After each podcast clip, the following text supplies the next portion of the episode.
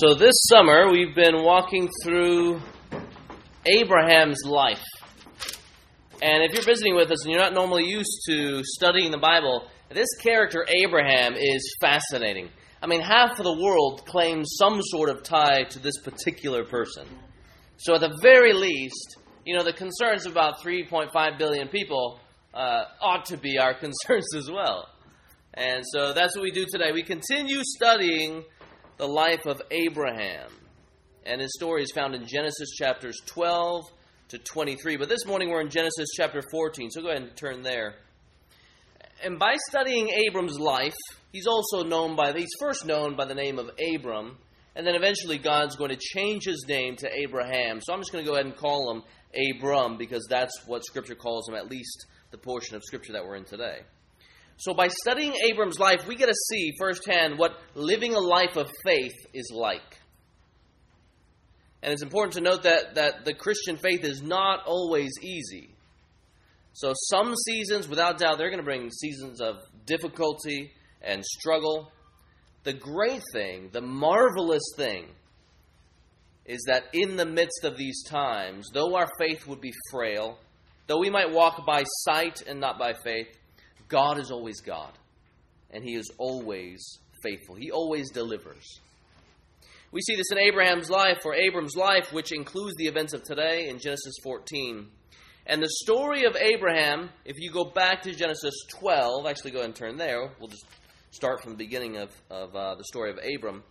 There we see that though Abram has a pagan upbringing, so he worships false gods, even though he lives in a pagan land, Yet God still chooses to use this one individual. Out of all, everyone here on the earth, God brings His word of promise, His word of hope, His promises to this man.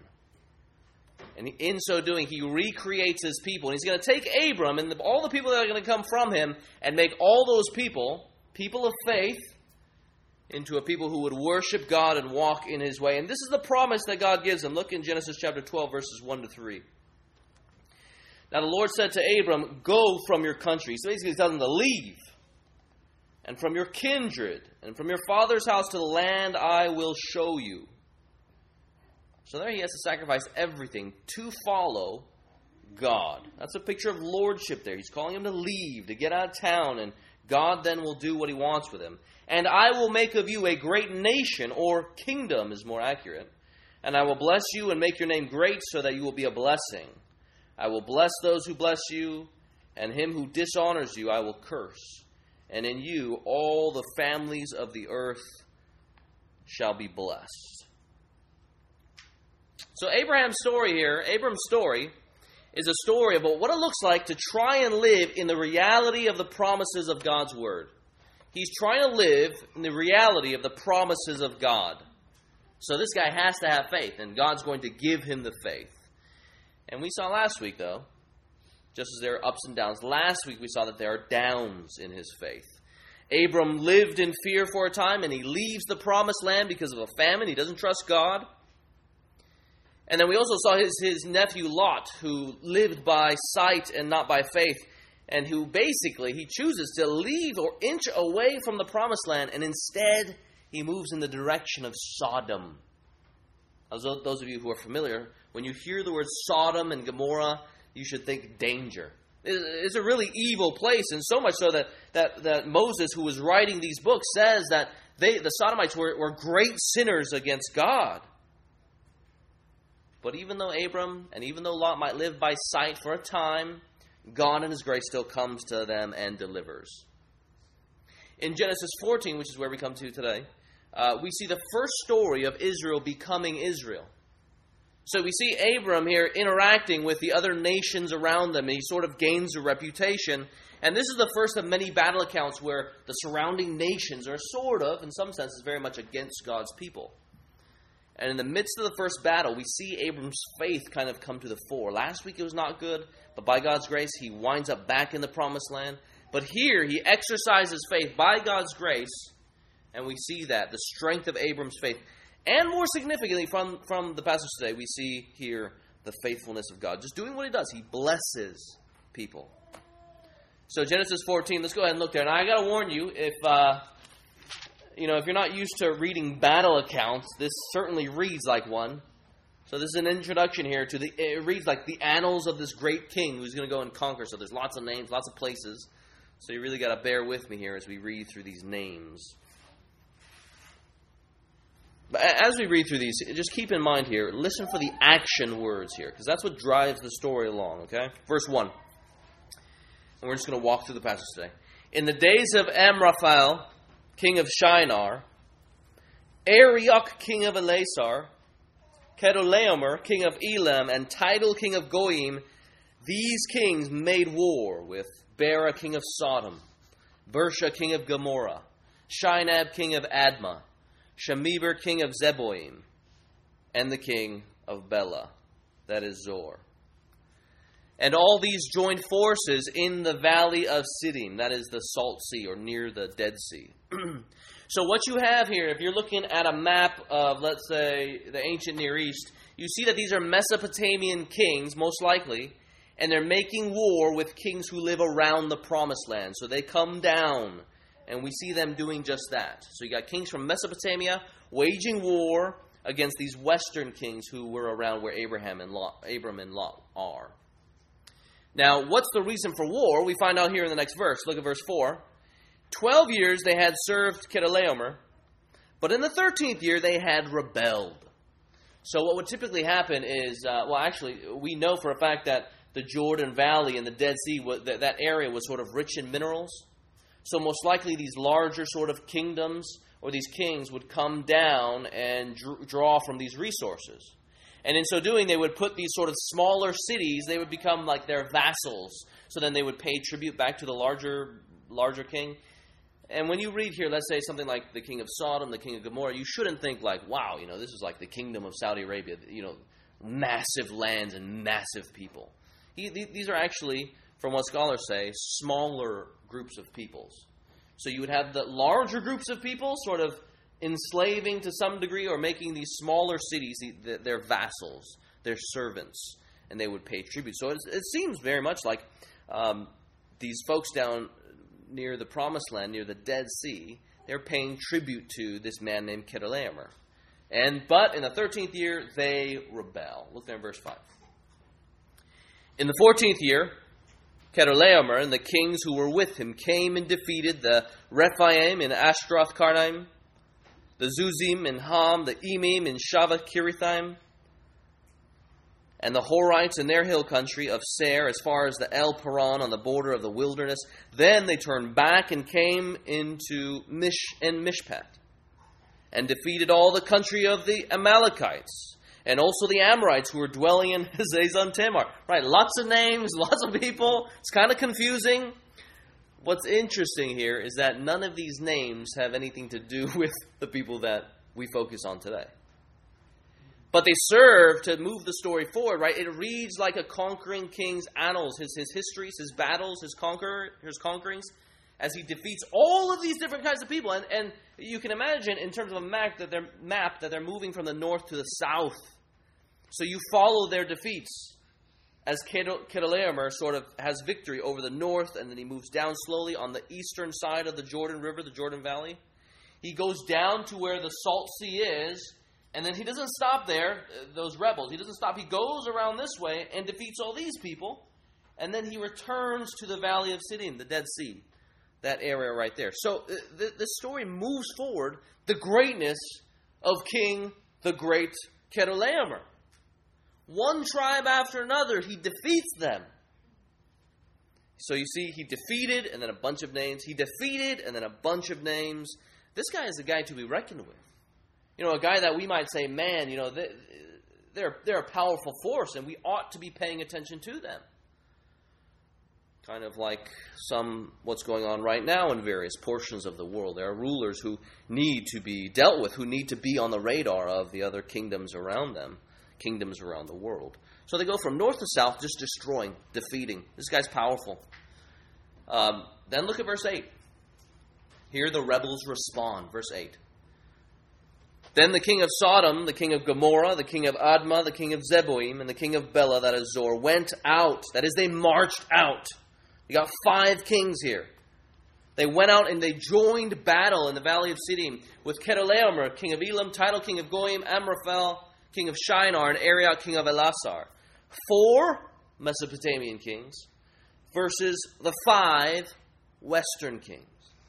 Four against five, and you would figure that the five are going to win, right? Because they have more. But no. The emphasis here is the greatness of Chedorlaomer, right? He marches down and he conquers. He even has less than these five, and still, eventually, we see that they are defeated. So again, they're in the valley of Siddim or near the Dead Sea or the Salt Sea. And it was called that because um, the Salt Sea had so much salt in it that nothing could live. Thus, it's called the Dead Sea. So, from my own research, uh, ocean bodies, saltwater bodies, they have about 3% salt. This body here had 30% plus salt. And uh, I got friends who've swam in the Dead Sea, and they say that uh, it's so thick that people float automatically. You just float along the surface. So I would have problems because I don't float, um, but in normal water. But there in that in that uh, Dead Sea where nothing lives, I would be floating, and probably dead and floating after a little while. um, okay, now look at verse ten. Now we're breezing through this battle account here. Now the valley of Siddim was full of bitumen pits, or you can think of it as like tar pits and the kings of Sodom and Gomorrah fled. So it doesn't even talk about how Chedorlaomer's maybe massive army is going to defeat them, or they, they, strike so much fear in these five kings that they flee. But nevertheless, they flee. Some fell into the tar pits to eventually become fossil fuels, and the rest fled to the hill country. Verse 11 So the enemy took all the possessions of Sodom and Gomorrah and all their provisions and went their way. It's interesting, okay? Again, there's no mention of any of our characters. There's no mention of Abram. There's no mention of Sarai, his wife. There's no mention of Lot. So we're not really drawn into the story until you come to verse 12. They also took Lot, the son of Abram's brother. So you, you feel the story moving on here. They also took Lot, the son of Abram's brother, who was dwelling in Sodom, and his possessions, and they went on their way. So again, Lot, you know, though he is called a righteous man in Scripture, he does make some bad life decisions, and he lives by sight, not by faith for a time. He inches towards this ungodly city, and he stays away from Abram. But we are drawn in here. The Mesopotamian kings, they come and they haul off Lot his possessions. And this is a cinematic scene. I mean, you guys can imagine this, right? A cinematic scene where lords and kings come down to, the, to this area, wreaking havoc, making war. That's an action word there. They make war, claiming by the sword what they thought was owed to them. And then you have these other kings who are marching out to battle to join them. Four against five. You know, east meets west. And you can imagine, you know, surely they took some, surely they took some casualties right before they actually got down to Sodom and Gomorrah and waged war against those kings. But nevertheless, they're still going to wage war there, and they win. So the five kings, they can't stop them. No, nobody can stop them. Here, the, the greatness of Chedorlaomer is, is a boast right here. They're conquerors. They get what they want. They take what they want. And it's amazing how it really does seem to be about this Chedorlaomer fella. You know, even after he takes all their stuff, it says that they just go on their way. They're hauling off these people. They go on their way. They get what they want. So let's just list off all the names of the people that they defeated. Just, so, just, to, just imagine all the people here who were part of these tribes. The Rephaim,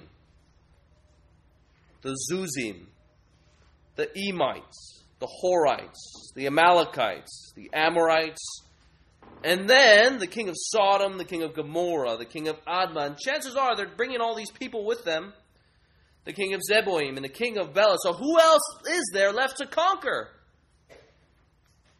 Enter in the Hebrews. Not just the Hebrews, like a number of, but one of them. Abram the Hebrew. So we see here, eventually, the counterstrike of Abram. Verse 13. Then one who had escaped came and told Abram the Hebrew, who was living by the oaks of Mamre, the Amorite, brother of Eshcol and Aner. These were allies of Abram. Interesting, this is the first time that the word Hebrew is used and it refers to most likely Abram's ethnicity. There are other possibilities, but most likely here it refers to Abram's ethnicity. So Chedorlaomer is, is conquering all these other ethnicities, all these other tribes, but In God's scripture, He wants us to know that they have one to reckon with. Abram the Hebrew. Look at what Abram hears, what he does when he hears about how the fact that they took Lot. When Abram heard that his kinsmen had been taken captive. So it's like, okay, forget about all the stuff, forget about the possessions, forget about all the people. When he hears about his kinsmen, he led forth trained men born of his house, 318 of them. Here the emphasis is really on his kinsmen. So that's what rouses him to action. It's not that the you know that these kings took the possessions and the people, the spoils of war. No, it's that they took his kinsmen, and that's what brings him to his feet. So the fact that Lot is his kinsman is actually a big deal. See how it drives us forward. And then at the end, this word kinsman comes up again. And in fact, it came up last week as we saw.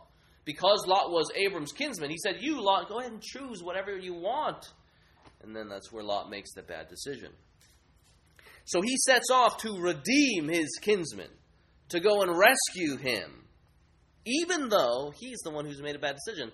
So it's not like he says, ah, you know, let's just forget about him. He's inching towards Sodom anyways. He says, they've captured him, now I'm going to go and get him.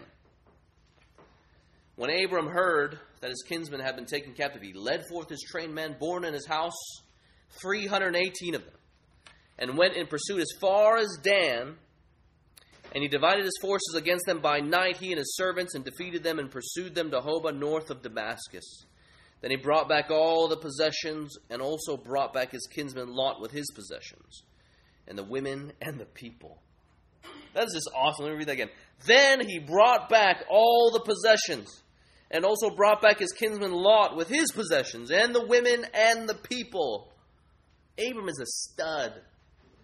So if you guys know military men who have waged war. You know, they come back and they got their battle scars, and Lord willing, they would be fighting for a good cause, and they are studs.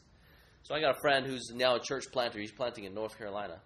Um, good brother, solid brother, loves the gospel, preaches it faithfully. He's a, he's a former uh, Army Ranger. You know, jumps out of airplanes, um, knows about warfare. He broke his back jumping out of an airplane. Uh, and the guy is a stud. I mean, he's going to risk his life to do some really cool things. And that's what Abram does. In this chapter, you want to own him. You want to say, that's my forefather, right? But it's funny, just this last chapter, last week, we're like, ooh, yeah, I don't want I don't really want to I don't really want to associate with that Abram who leaves the promised land to seek refuge underneath a pagan king of, of Pharaoh in Egypt. But then here we're like, dude, this guy's I'm with him.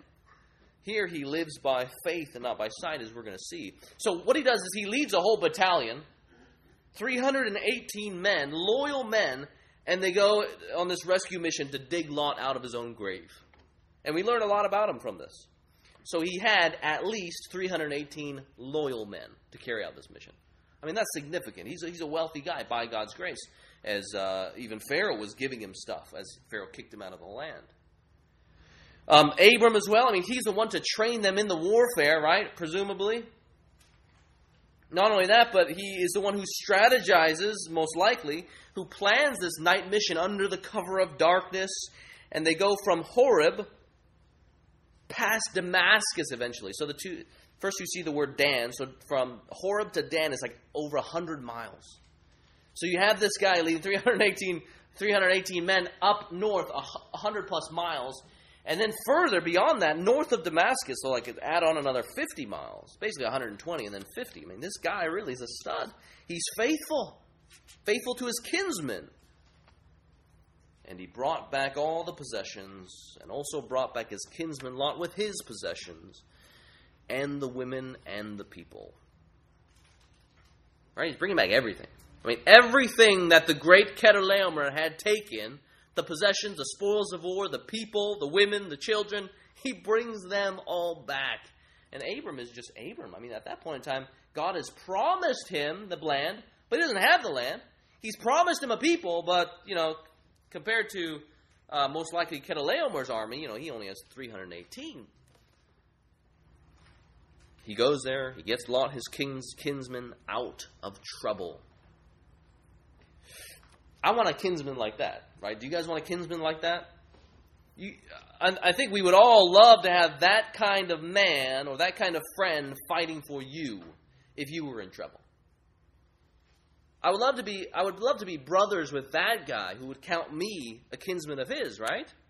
Some guy who's going to rally the troops and lead men out to come and get me, to leave no man behind. Certainly physically, that would be great. You know, a brother who was going to fight for me physically, who's going to be there if I'm in need. But how awesome is it, too, that, that here we have the opportunity to fight for one another spiritually? As we are kinsmen, we are brothers in Jesus Christ. And that's a bond that binds us closer together than any possible earthly thing could. So you might have the same blood running through your veins with a person, you know, you know that you're going to go have dinner with tonight, whom you might call father or brother or sister, but that doesn't make you closer than two Christians, which is incredible. I mean, the unity that we have, we save, we serve the same God, we have the same Lord, we have the same baptism, we have even the very same Spirit. I mean, we are bound fundamentally as brothers and sisters who serve the same God. Again, Lot here, though he makes a bad decision at times, he is known as a righteous man. And Abram and Lot, though they both make, make mistakes, they're bound together as brothers who follow Yahweh, God who is. So, here in this church, I pray that we would be brothers and sisters who are able to come to each other's aid. Physically, yes, to meet our daily needs if we're in trouble, if we're strapped for cash, we need some practical help, but spiritually, especially.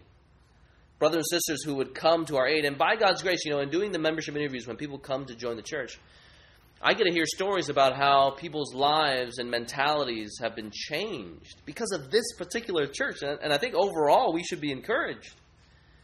So one example, now of course we don't do this perfectly. We, no church loves perfectly. So there be, there will be some here who might say, you know, this church is I'm struggling to find my home here.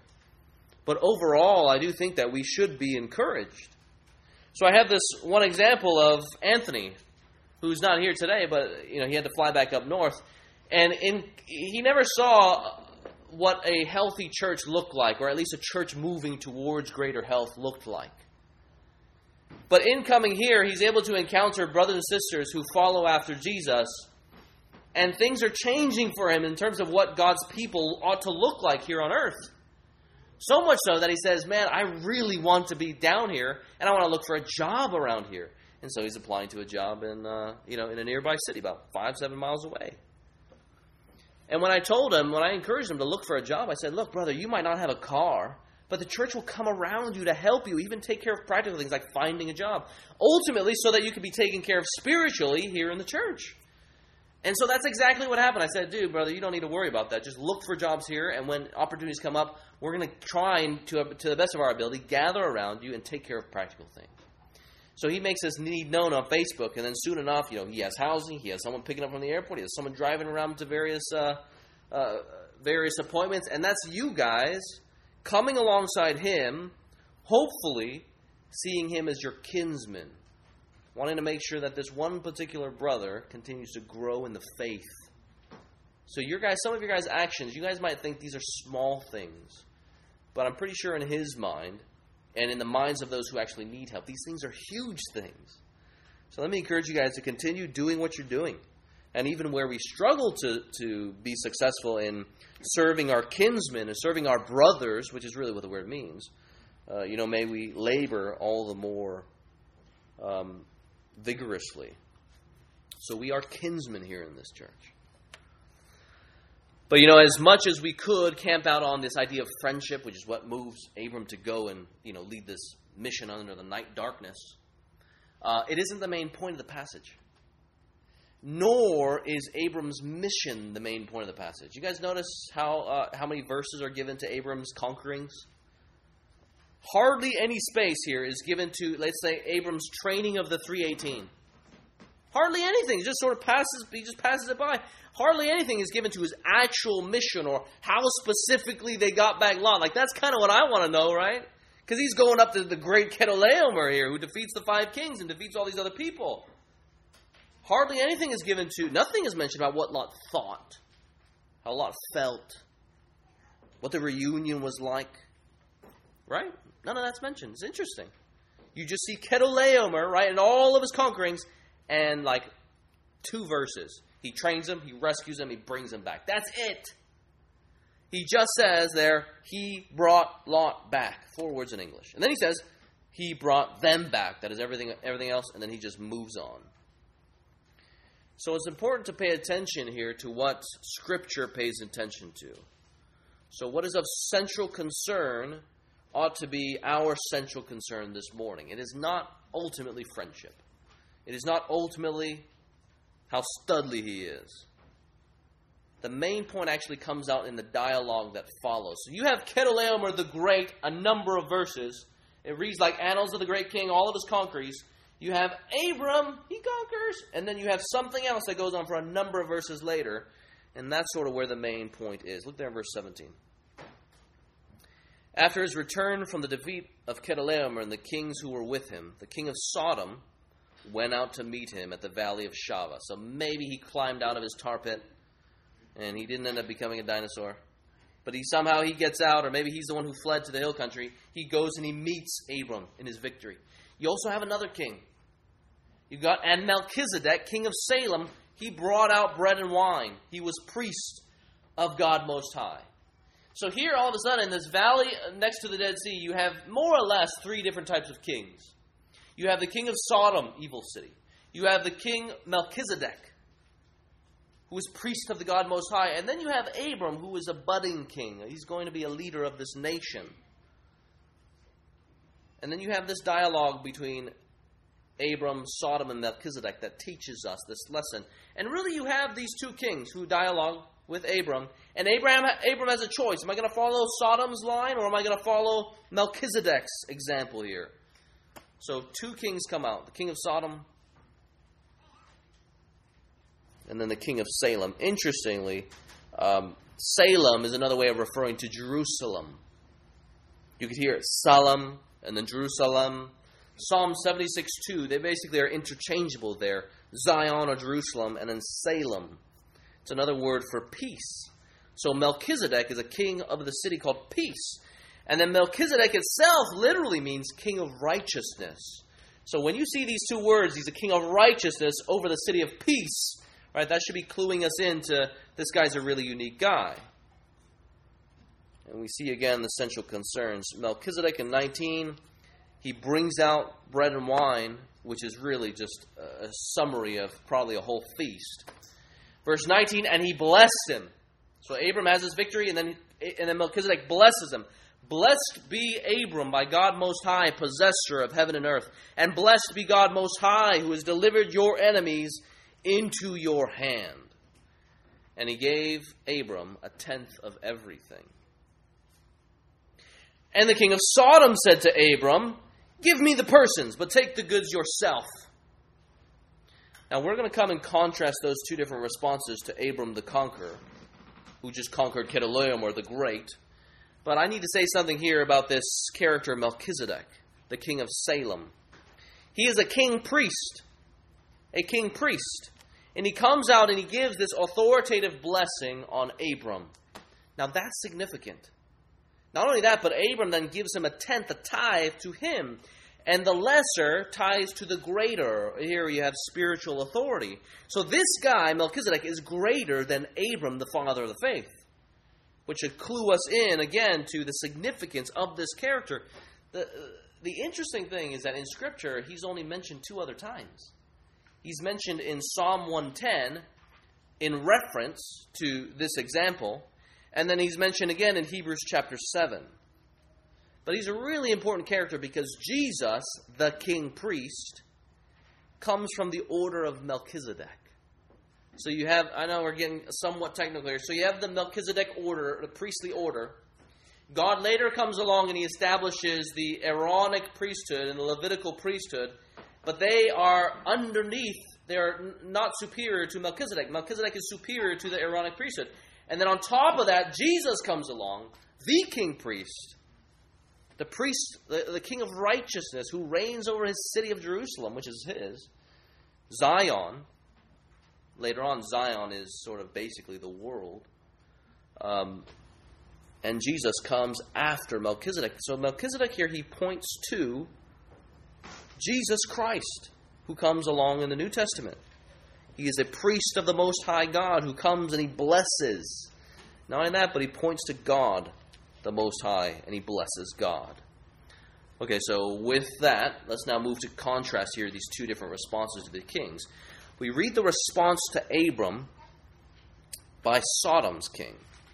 He, he went out. He, he sort of just went out with nothing in his hands, right? He simply goes out. And then you see Melchizedek, he, he comes out in a different way. He brings out stuff. So those are two different postures here. And then you can contrast the words of the two kings. So consider the, the king of Sodom's first words to Abram. He says, Give me. Give me the people. You take the rest of the stuff. So his approach, his, his posture to Abram, the conqueror, is to negotiate already with this great one who has all of his stuff, all of his possessions under his care. Now, legally, the guy who conquers technically can get it all. So it's all of Abram's, yet Sodom's king comes out and says, Look, you give me the people. Let's negotiate here. It's an interesting posture to take, given that he was the conquered one who maybe fell into the tar pit and has to come back all, you know, slimy and whatnot. But Abram is the one who defeated Sodom's defeater. Abram's the one who rescued all of Sodom's people and has all of his possessions. The king of Sodom has no idea what he's dealing with here, really. But Melchizedek, the priest of the Most High God, he brings a blessing. He brings a feast.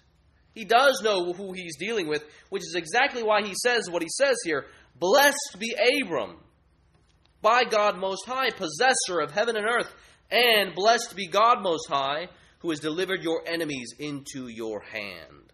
So, Sodom's king, interestingly enough, he's concerned about getting. He's the defeated one.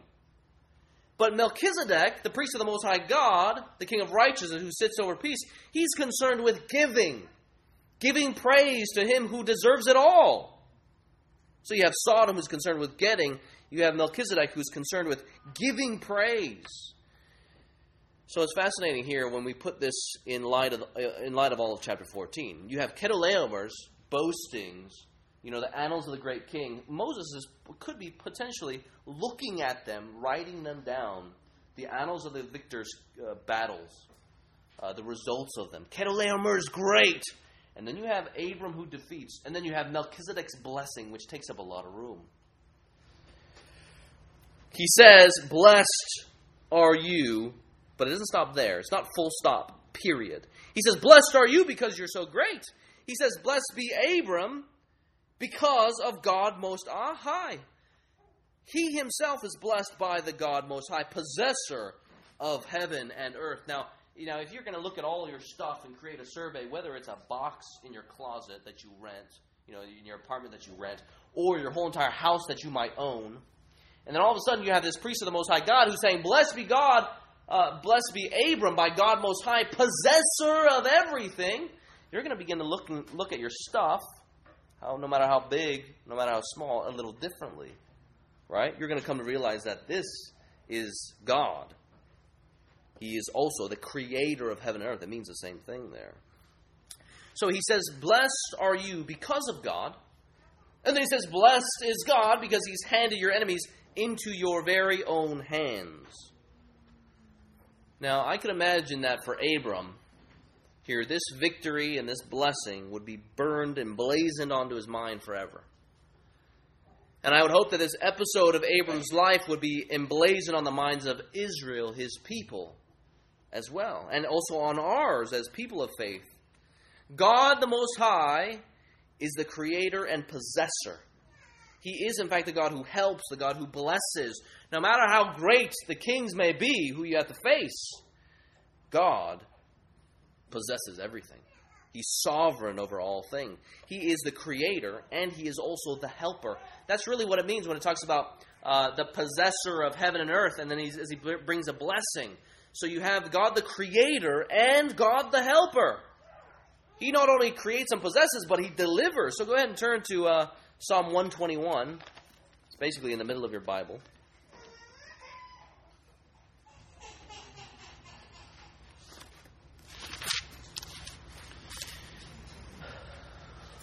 Psalm 121.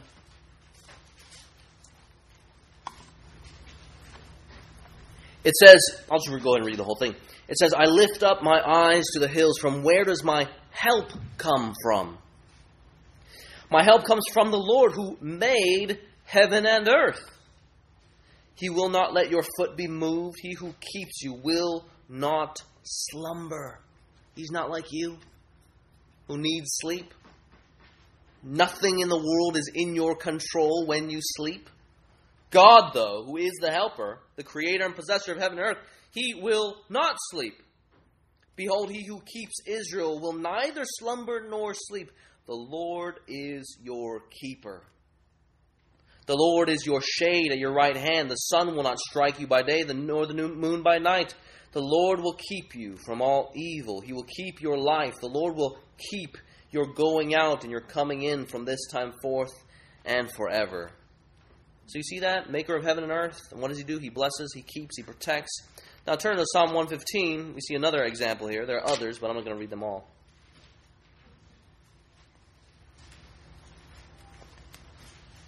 Psalm 115, verses 9 to 15. Now pay attention here. This, uh, listen, listen to this imperative. O Israel, trust in the Lord. He is their help and their shield. O house of Aaron, trust in the Lord. He is their help and their shield.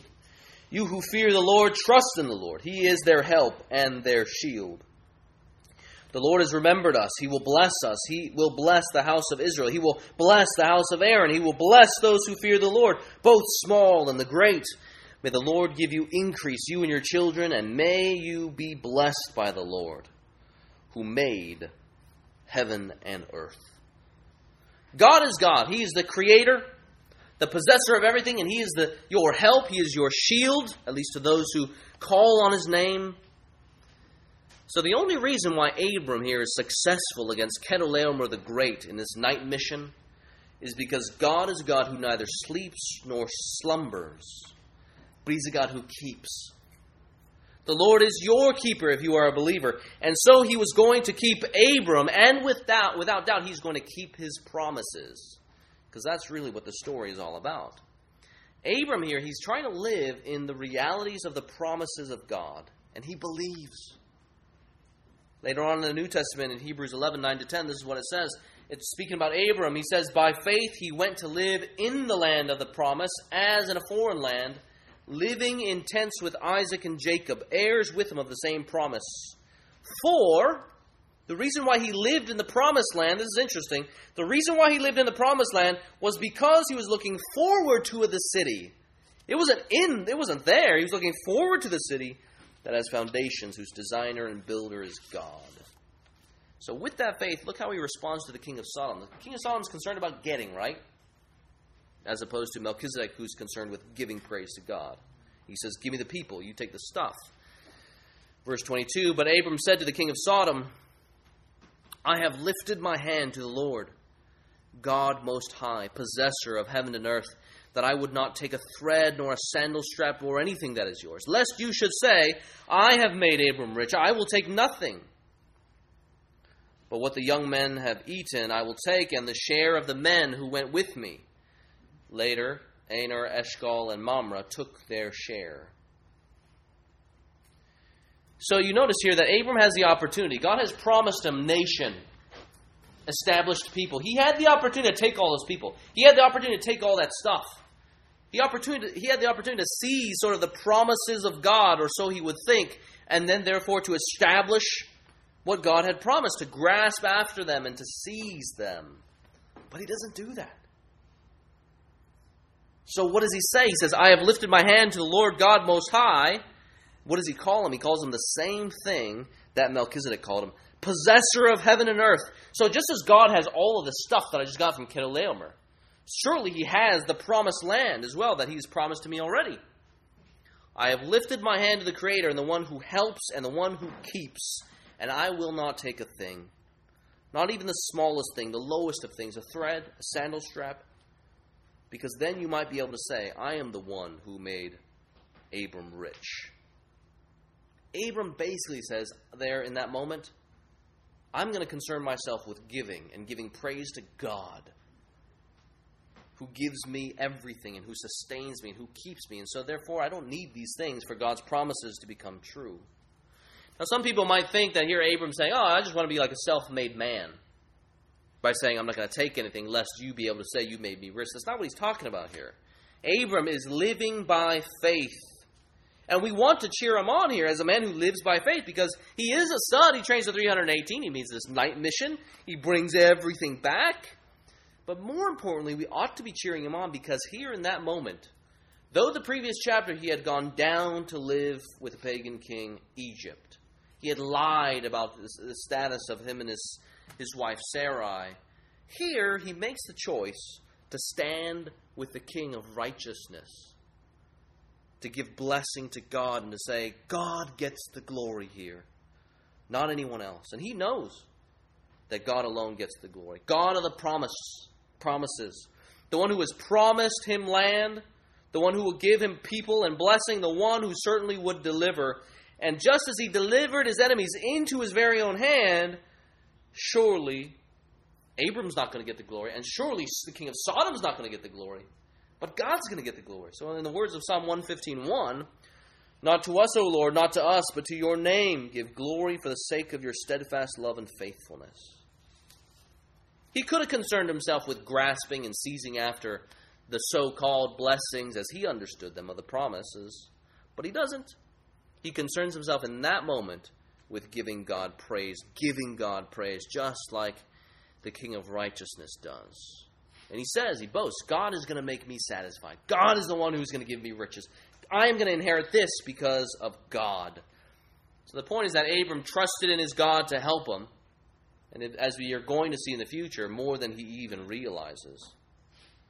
So God has given us promises too. You know, as, as we seek to apply this to our lives, God has given us promises too, right?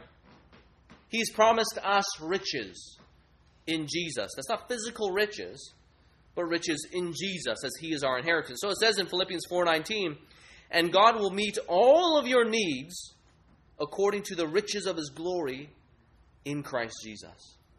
That's a promise for us.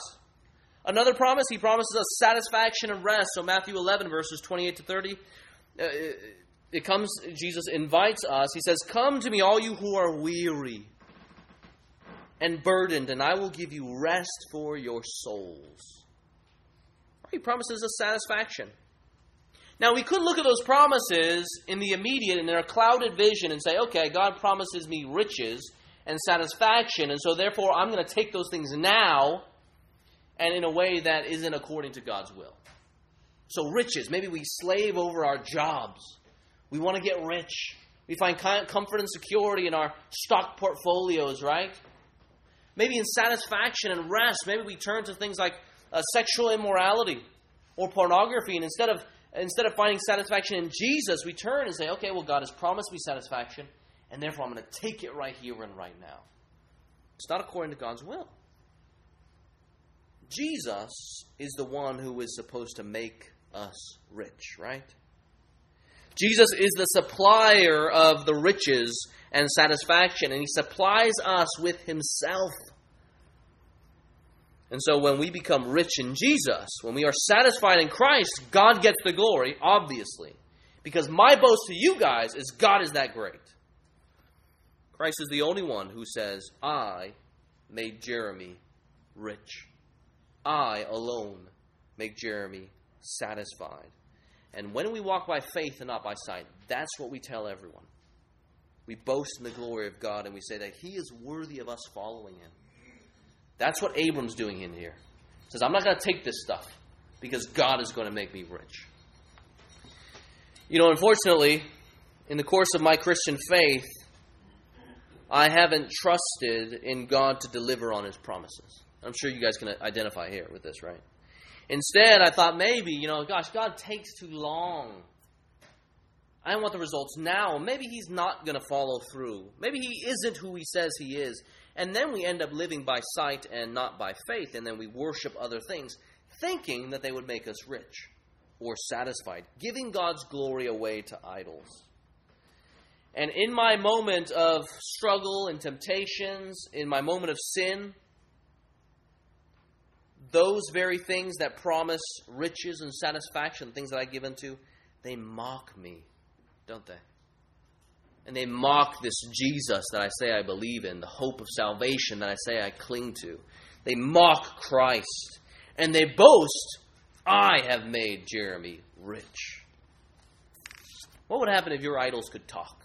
It's a, it's a strange thing to think of, but imagine if your idols could talk, at least those who are those that are inanimate. I'm sure we to some degree worship animate idols. But imagine if the inanimate ones could talk. What would they say? What would they boast? I made him rich. I make him satisfied. What would they say about how successful they have been in getting us to trust in them other than God? And then what would happen if we threw them all into the same room together? A very small room where we could really hear all of their conversations and their competitions with one another. What would they say? So you have like the house idol. You know, you have like this 8,000 square foot house. Ha, ha, ha. Jeremy finds comfort in me. You see how much I'm on his mind? He's all he has his hope wrapped up in me. You see it when one little thing breaks down and he runs to go and take care of that. And if he's stressed, he doesn't even pray. He just goes to that thing. He banks on me. And then you got like your small or very large stock portfolio idol. You know, he banks on me. Literally, he banks on me. He's consumed with me. He finds a security in me. You see how many times in one day or in one hour he checked to see if I'm going up or if I'm going down? Even if your stock is like a penny stock. I'm always on his mind, the portfolio says. And then you got the grades and achievement. So if you're a student, you know, the grades and achievement idol, they sit there. And if I could speak in a British accent, a high and lofty one, I would. He says, That ain't nothing. I've trained him to think that future and security and his present worth is found in me. He comes back every semester, and he has been so doing for 30 years, which is how long I've been at school. Finding significance in petty little grades, thinking that I've locked him into his future, determined it if you don't do so well, or determined it if you do well. And then you got the idol of lust, sexual immorality. They come along and she says that's child's play. You should see how he loves temporary satisfaction in what I sell. And I sell day and night. He loves me so much he's willing to sacrifice his marriage for me. And when his marriage falls apart, you better believe who will be there calling him back and who he's going to return to. Then you got the people idol. The people idol say, You don't have anything on us. He does what we want him to do each and every time. I control him and all of his desires, his schedule, and his feelings. I am the Most High God to him, and he does my bidding. I tell him which house to buy, which girl to marry, which man to marry. I tell him what to live for, and every single time he does it. I don't know if Satan is uh, going to hold his minions to account, but imagine if he did. What would your idols boast about concerning you? What would they be? Would they be able to give a positive report to their evil God? Would they say, I have made her rich? Would they say that you are seizing the so called promises of God and things that aren't in God's will? And so boasting in these things as opposed to giving God the glory? Are you concerned with getting as opposed to giving God the glory? Right? Because Sodom, that's what the king of Sodom should have done because the promises were with Abram. So, or if so, our answer comes in the faith of Abram. No doubt he has flaws, just like we have flaws. That's, what's, that's what's really encouraging about the story of Abram. He is flawed just as we are.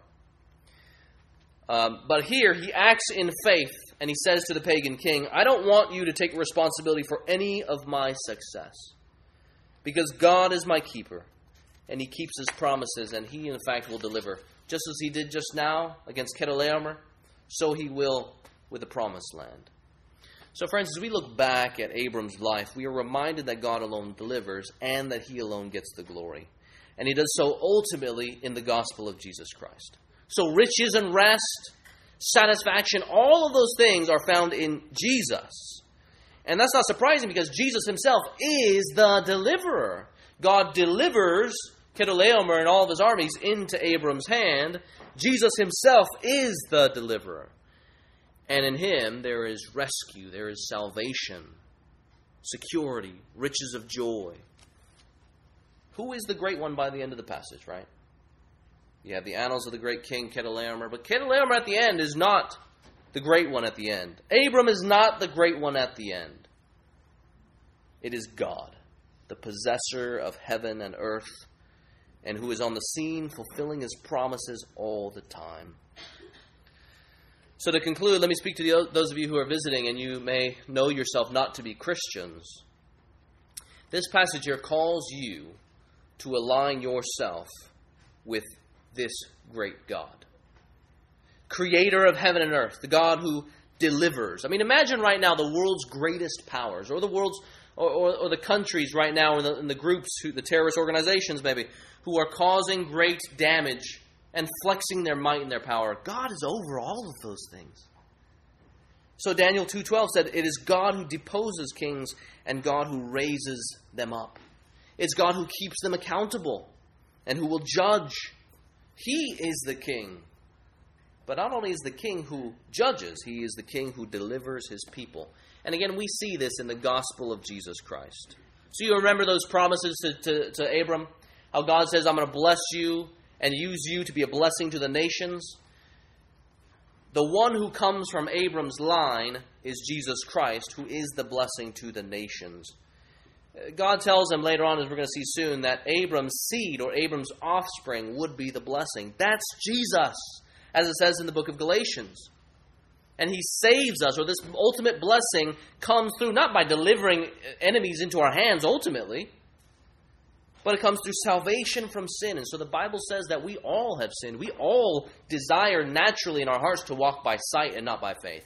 To say, I don't want to believe in God, but I'm going to believe in myself and I'm going to take things and I'm going to be my own idol and I'm going to be my own God. And we earn for ourselves judgment. That's rebellion. That's treason if God is who he says he is, who is the king. We earn our, for ourselves judgment in hell. But God, in his grace and mercy, delivers us in our own predicament, even when we are inching towards Sodom, inching towards evil, that's what God does with Abram, right? He draws Abram out of a pagan land and out of a pagan background and says, I'm going to give you my promises. You don't have to do anything. I'm just going to give it to you, and I'm going to work deliverance through you, through Jesus Christ who comes from you. And this great deliverance comes ultimately in Christ, who comes, who bears on, takes on flesh. God sends his son to die on the cross, taking the sin, the sin and the punishment that we deserved, so that everyone who says, Yes, I believe in you, and I'm going to say no to myself. God says, I give you forgiveness. I count you righteous. I bring you into my family. I wipe your slate clean, and forever it will be that because Jesus has worked the great work of all. He's died on the cross for sin, and then he is risen from the dead. That's deliverance for sinners, right? I mean, forget Abraham's night mission. Forget that. God's plan here is awesome. Abrams, Abrams is probably cool. God's is awesome. He rends the heavens and enters into the world of darkness. His son takes on our, the likeness of sinful flesh and he chooses to veil his light for a little while so that sinners would be saved. That's a God who fights for us. I mean, if we think Abram is cool and faithful, Imagine the faithfulness of God.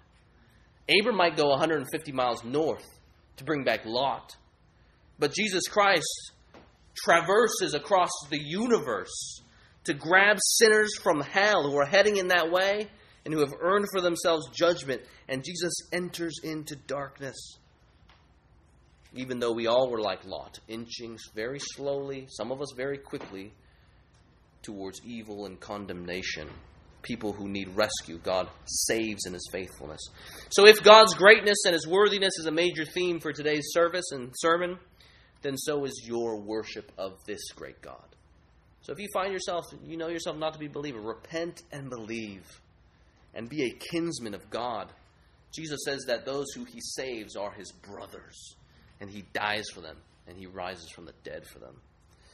Let's pray together.